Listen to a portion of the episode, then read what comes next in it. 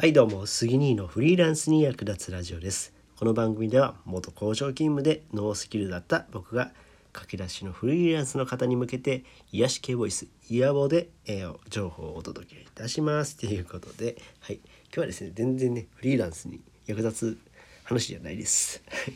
でもただ単に僕の趣味を言うだけなんですけども、えー、今日ねツイッター見たんかな、この僕ジョジョの奇妙な冒険が大好きなんですけれども、これが、えっと、実写ドラマになるということで、岸辺露伴は動かないっていうドラマが エヌエイチケー でするんですよね。うん、で岸辺岸辺言えてない岸辺露伴っていうのは、えー、ジョジョの奇妙な冒険だいよんぶで出てくる人気キャラなんですよね。うん、でこの岸辺露伴がえー、っと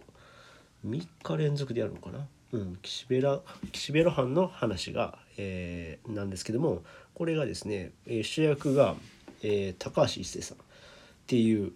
あなんか意外な感じやけどどうなんやろね。結構あの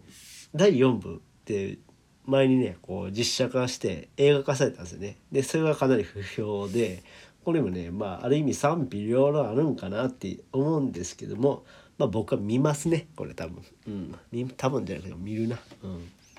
見てまあでもそれで判断しようかなと思うんですけど、でも僕ねまあまあいろいろツイッターとかでは流れてるけど、まあ僕はいいんじゃないかなと思いますね。うん、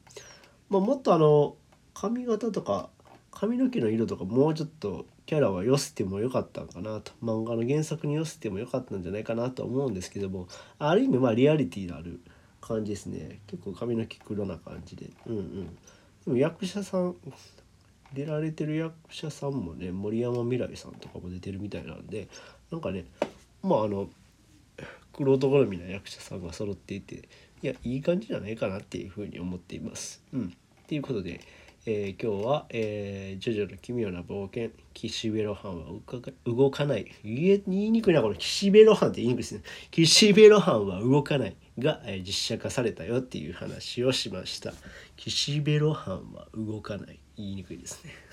ちょっとこれ滑舌良くなるように練習しておきます。はいってな感じで、まあちょっとあの、えー、そんな役に立つ話ではなかったですけども、今回はここまでです。はい、えー、最後までご視聴いただきありがとうございました。それではまた、バイバイ。